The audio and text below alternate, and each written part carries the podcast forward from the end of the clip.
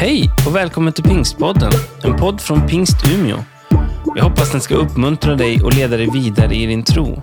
För att få mer information om Pingst Umeå och allt som händer i kyrkan, gå in på umia.pingst.se eller följ oss på Instagram och Facebook, at pingstumia. Vi är mitt emellan påsk och pingst, eller mellan påsk och Kristi himmelfärdsdag. Eh, för den som gillar att räkna så vet ni att det är 40 dagar mellan påsk och Kristi himmelfärdsdag som inträffar, inte på torsdag men nästa torsdag. Eh, förlåt, på torsdag. Och så är det 50 dagar mellan påsk och pingst. Och det där hänger ihop med berättelser ifrån gamla testamentet, Israels barns uttåg ur Egypten. Eh, det skedde den allra första påsken och 50 dagar senare så tar Mose emot lagen på berget Sinai. Och det är det som händer igen. Fast nu skriver inte Gud på tavlor av sten utan på tavlor av kött och blod. Och det är det vi firar när vi firar pingst. Gud gjuter ut sin ande och så blir det Gud tänker och ser är bäst för människan inte bara en teoretisk instruktion skriven på tavlor av sten utan inskriven i våra hjärtan. Nu är vi mitt emellan. Vi är mitt emellan Jesu uppståndelse och hans himmelsfärd.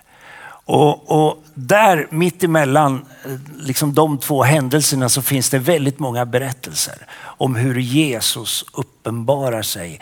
Han visar att det är ställt utom allt tvivel att döden inte var slutet. Att, att det faktiskt inte var våldet och hatet och sveken som står som segrare i tillvaron utan det är kärleken, den utgivande kärleken som vinner. Och, och det där är ju lite spännande att läsa de där texterna och nu vill jag ta er med till en av de texter som handlar om, om eh, en, eh, han har ju fått ett namn den här personen, Thomas Tvivlaren. Fast egentligen skulle man ju kunna ge honom ett nytt namn för efter den här berättelsen, efter hans möte med, med Kristus så är han inte längre en tvivlare. Han gör en resa från tvivel till tro.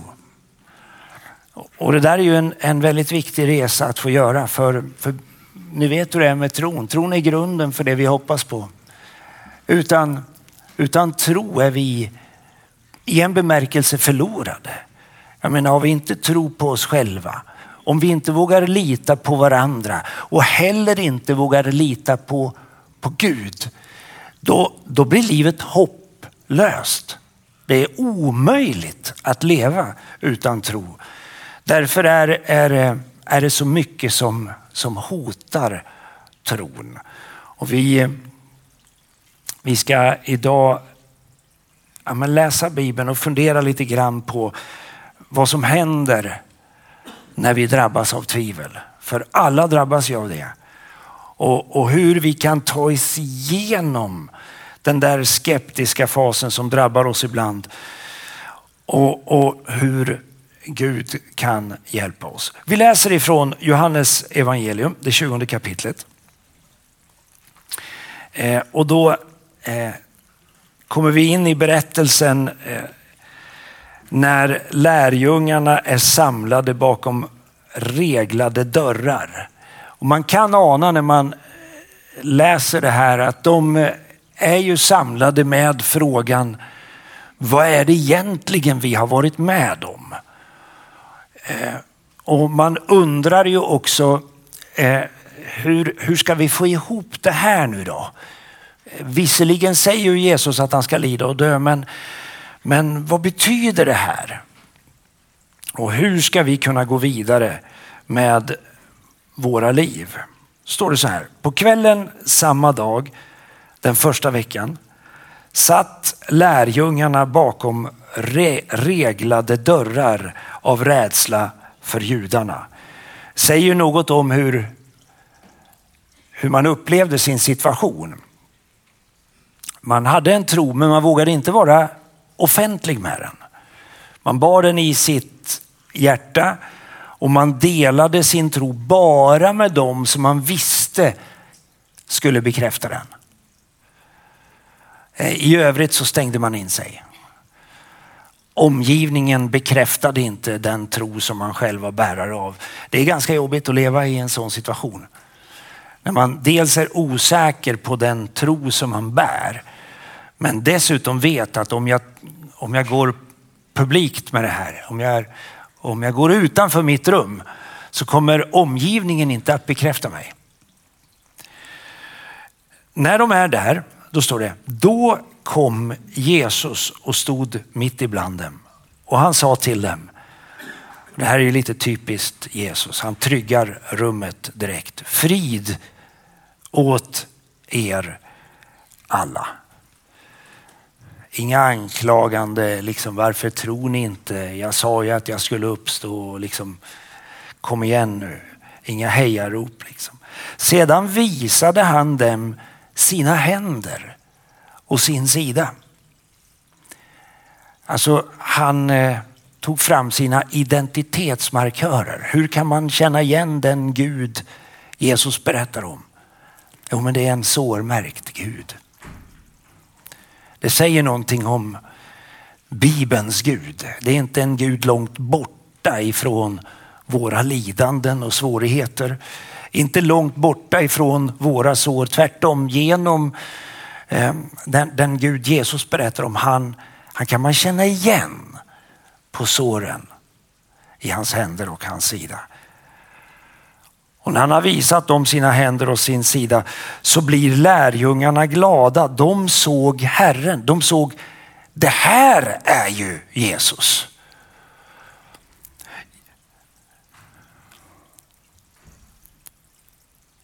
Jesus sa till dem, frid åt er alla. Som Fadern har sänt mig sänder jag er. Så kommer den där första missionsbefallningen Eh, på samma sätt som Gud sänder Kristus in i den här världen. Inte för att döma, inte för att fördöma, utan för att förmedla hopp och evangelium. För att var och en som tror på honom inte ska gå under. På samma sätt sänder han oss, inte att döma eller fördöma, utan för att förmedla evangelium. Och så andas han på dem och så säger han, ta emot helig ande. Det där är nästan som att läsa Bibelns skapelsekapitel. Ni vet människan, Gud skapar människan och så gör han en kropp, men kroppen har inget liv. Men så blåser Gud in livsande. Det är så, liksom, eh, ja, både bildligt poetiskt men förmodligen också rent fysiskt. Alltså det är hur man läser berättelsen men, men Gud inandas liv och så får den där kroppen liv. Eh, det här som vi inte kan förklara. Här andas Jesus på lärjungarna och så säger han ta emot heligande. Om ni förlåter någon hans synder så är de förlåtna. Om ni binder någon i hans synder så är han bunden. En av de tolv, jag lämnar den där svåra passagen att man kan binda någon i hans synder. Eh, jag kan väl ge dig en cliffhanger där. Det vet ju alla när någon säger, här kommer jag aldrig att förlåta. Har ni hört det någon gång? Det har ni ja. Det är inte bara jag. Då. Alltså det är jättejobbigt. Att få höra det av någon när man ber om förlåtelse. Alltså man kan ju faktiskt bli, bli fast i det. Det finns dock en väg ut ur en sån bindning. Och det är ju att man går till Kristus. För om inte den man önskar förlåtelse av vill förlåta kan man alltid gå till Kristus. Förlåter Kristus, då går man fri. Då, då faller bindningen över på den som inte vill förlåta. Så den som sa det, han var det. Så se upp. Se upp. En av de tolv Thomas som kallas tvillingen eller tvivlaren. Då. Han hade inte varit med när Jesus kom. Eh, det där är ju en, en, eh, en luring. Varför var han inte det? Eh, det får vi inget svar på i texten, men man kan ju fundera. Varför var han inte där? Alla andra var ju där och han var ju en av de tolv. Han hade varit med från början. Han hade sett Jesus förvandla vatten till vin. Han hade sett Jesus ta emot fem bröd, två fiskar och mätta 5000 män förutom kvinnor och barn. Han hade sett Lazarus stiga ut ur graven. Han hade sett änkan vars enda son hade avlidit fått nytt liv. Han hade sett Jairos dotter få sitt liv förvandlat. Han hade sett, ja. Men nu när man samlades för att försöka förstå vad det var som hade hänt när Jesus dog och de vittnesbörd man hade fått om att han hade uppstått. Och man resonerade om det där, då var inte Thomas där. Var var Thomas då?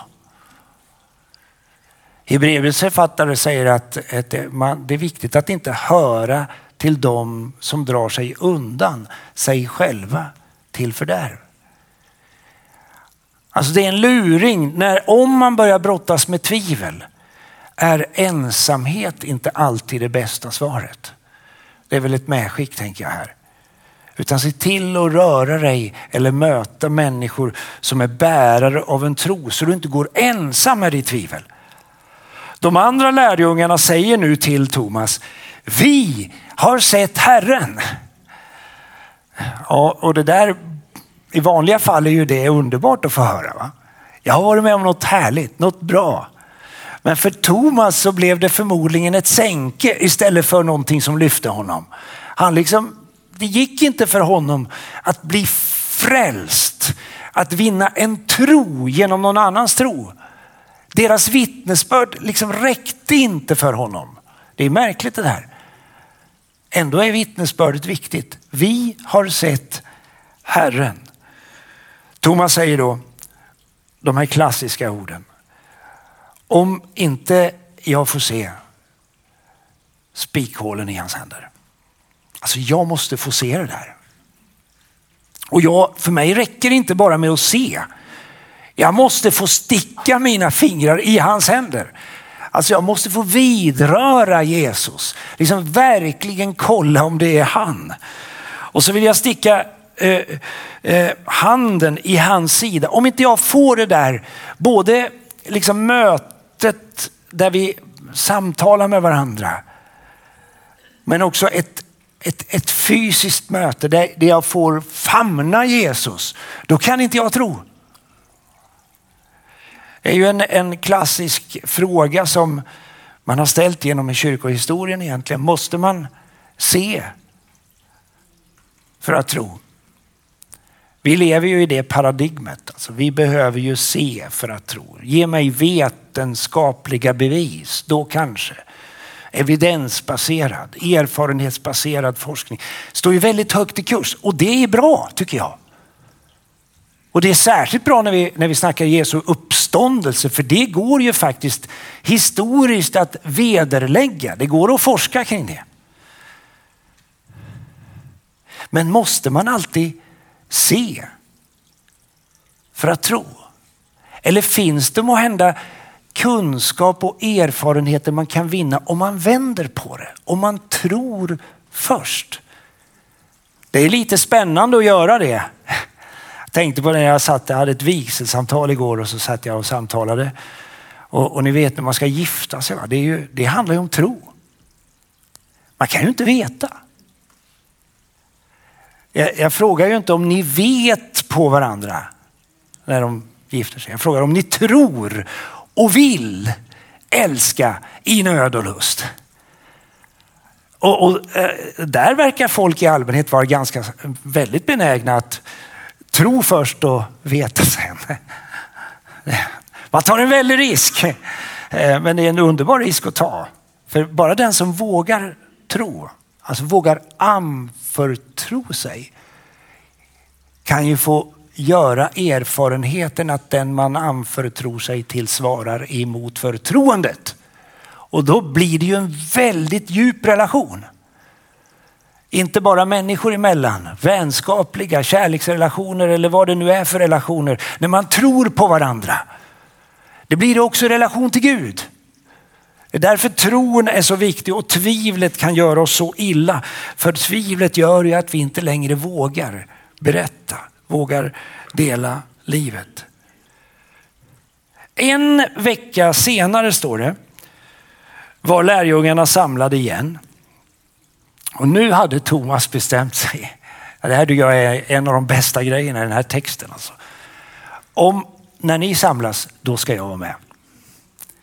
Och, och lärjungarna då som ju eh, var väldigt inkluderande i sin gemenskap, alltså politiskt korrekt ord. Då. De säger ju inte till Thomas att eftersom du inte tror som vi så får inte du vara med. Utan de säger eftersom du inte kan tro så ska du naturligtvis vara med. Alltså, är ni med? Vem får vara med? Ja, men även den som har en svag tro eller som tvivlar får vara med. Och, och då är ju Thomas omgärdad av människor som tror. Han är i det troendes gemenskap. Det är väldigt bra att vara det. Jag vet inte om ni, alltså det går ju att ta olika bilder och paralleller men eh, när man är i sammanhang där man känner att här tror vi på varandra. Vi litar på varandra här. Det, det gör någonting med, med sammanhanget. Och om man då kommer ny in i ett sammanhang och så märker man att ja, men jag får samma access som de andra. Jag, jag är hemma här, jag äh, travesterar på dig eh, Destiny. Jag är med här och jag får det. Jag är medräknad. Då, då händer det någonting med en.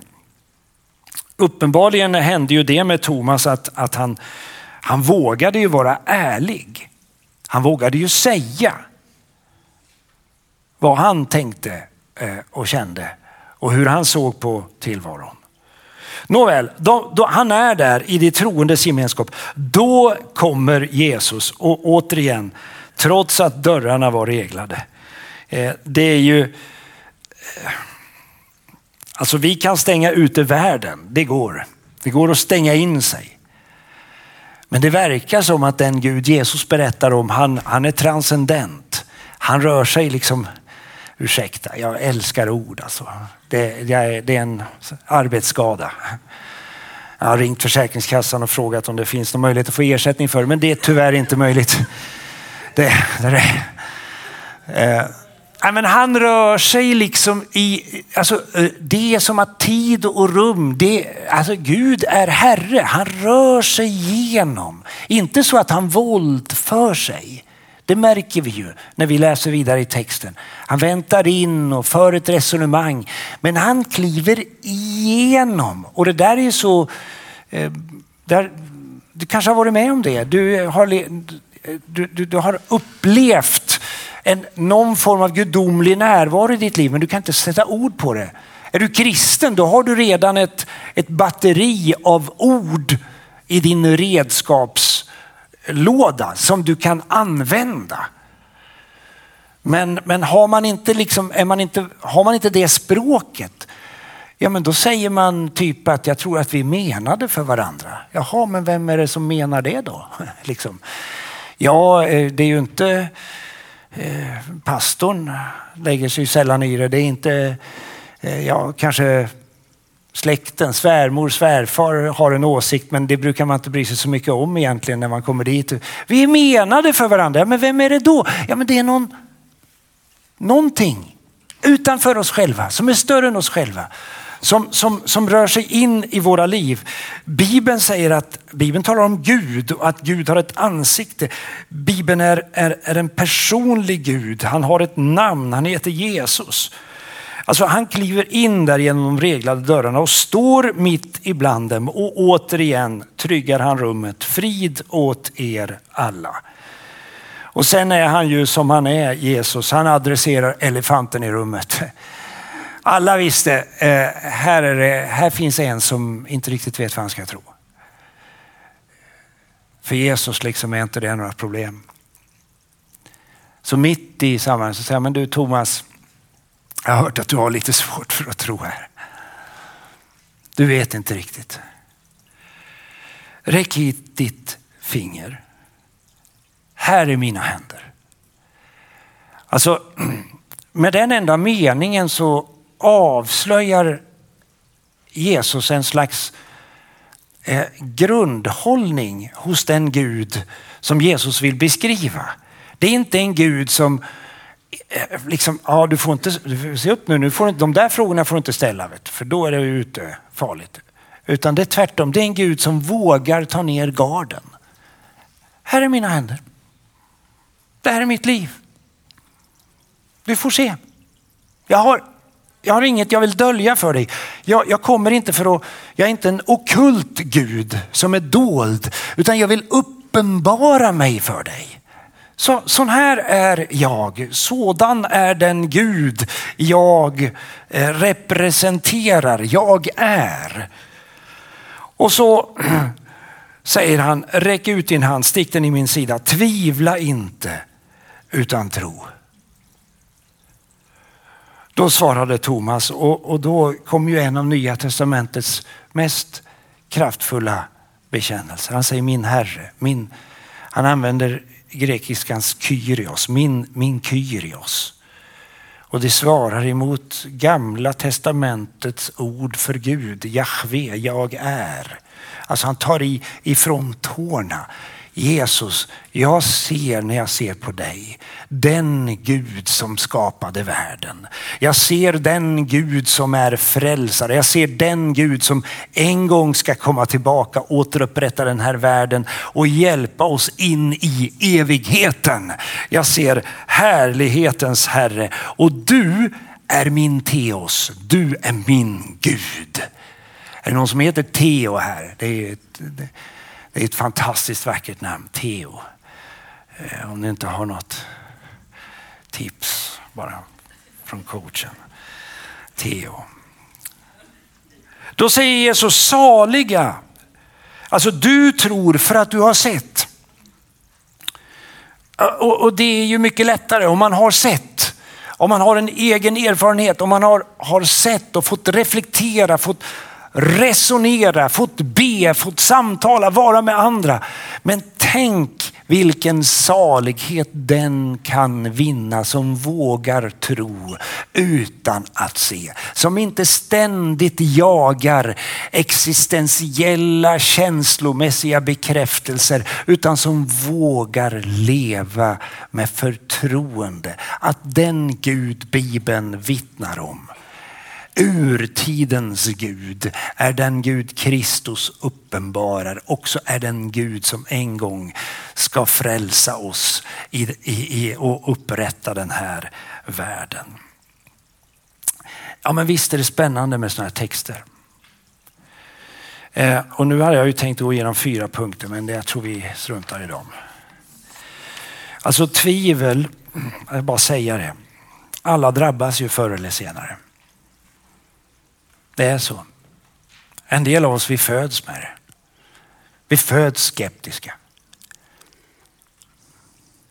Och jag har ju tänkt det är ganska bra med, med, med den där skepticismen därför att den, så länge man liksom söker sanningen, då kan den vara pådrivande.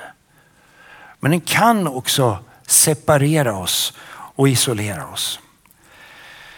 Olika saker gör ju att vi hamnar i tvivel. Sjukdom, trauman, misstag, svek, krig, djävulen. Politiker, politiska beslut. Nu till exempel, eh, jag menar, jag tänkte på det här om dagen bara när det kom någon grej i telefonen att din telefon har blivit kapad. Va? Oh, man oh, yeah, oh, hur gick? Alltså det är jättejobbigt. Man kan tvivla inte bara på sig själv och på, på andra. Man kan tvivla till och med på liksom vårt samhälle, på hela den, det system vi lever i. Och hamnar man i sådana tvivel och är ensam, då blir det väldigt besvärligt. Det kan ge till och med existentiella tvivel. Tvivel i olika delar av livet. Tänkte på det häromdagen när jag besökte en, en av våra äldsta medlemmar i församlingen med bröd och vin. Jag tänkte det, det var efterfrågat. Så jag har en liten väska, vi har en liten väska på kontoret som är förberedd med bröd och med vin, några bägare och ett fat. Det är så vackert. I den väskan brukar vi alltid ha med bröd, vin och så en liten oljeflaska. Så fantastiskt att få, få, få dela det tillsammans med en av våra äldsta. Och då förvånades jag när jag kom dit över vilken, eller förvånades, jag blev fylld av tacksamhet över vilken, vilken förtröstan som fanns hos den gamla. Och vilken gemenskap vi kunde känna när vi delade brödet och vinet. Det troendes gemenskap betyder så mycket. Vad kan vi då göra när vi möter tvivel? Ja, jag tänker att Thomas här ger oss en, en vägledning. Alltså det är ju ingen mening att förneka och försöka dölja och tänka att nu ska jag visa upp att jag, jag minsann är tryggare än vad jag är. Det är bättre att säga som det är. Om inte jag får se kan jag inte tro. Han till och med formulerade sina tvivel och han hade ett sammanhang där, det var, där han kunde berätta det. Och sammanhanget klarade att bära det. De blev inte arga. De tog emot det. Så jag tänker att det, det finns några saker vi kan göra när vi hamnar i tvivel. Vi kan söka upp andra som har en tro. Vi kan lyssna på Guds ord, Guds löften. Och vi kan stötta varandra. Och vi kan göra det med förtröstan att den Gud Jesus vittnar om, han kan möta oss när vi tvivlar. Nu ska vi be tillsammans. och Jag vill välkomna lovsångsteamet fram. Men jag kände när jag var ute och gick här på morgonen och bad för, för gudstjänsten och för oss som församling. Eh, att ja, jag vill inbjuda till, till förbön. Vi har ju två stycken böneplatser som man alltid kan gå till. Men, men innan vi öppnar förbönsplatserna så tänker jag att jag, jag vill jag skulle gärna vilja be en bön, särskilt för dig som är i en sån där period när det är många saker i tillvaron som du tvivlar på. Jag vill be att Gud ska möta dig med sin ande genom Jesus Kristus. Så jag tänker vi sluter våra ögon, blundar en stund och så ska jag fråga om du finns här som bär på tvivel. Så vill jag be för dig. Och då, då kan du som ett fysiskt tecken på det få formulera dig genom att räcka upp din hand. Och så vill jag be en enkel bön för dig. Gud välsigne dig, Gud välsigne dig. Gud välsigne dig. Gud välsigne dig. Många händer på läktaren och även här nere i stora salen. Gud välsigne dig. Gud välsigne dig. Gud välsigne dig. Gud välsigne dig. Gud välsigne dig där uppe. Gud välsigne dig. Gud välsigne dig.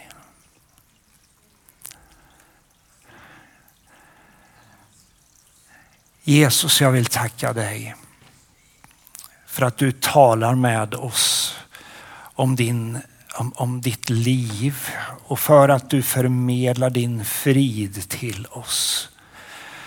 Nu tackar jag dig Herre för att du ser dessa uppräckta händer. Du vet precis vad som ligger bakom. Du vet exakt källan till det tvivel som har fått fäste i själen. Jag tackar dig för att du kan möta och du kan läka och du kan, du kan låta resan från tvivel till tro få ta sin början här och nu. Tack att du, du visar dina händer din sida. Jag ber helig ande att du skulle uppenbara Jesus för mina vänner så att hjärtat får fyllas av tro tro på vad du har lagt ner i själ och hjärta och kropp. Tro på den egna kompetensen, den egna förmågan, det där som du har lagt ner. Men också förtroendet i familjen och i det lokala sammanhanget. Förtroendet för samhället, att det, det skulle få renoveras.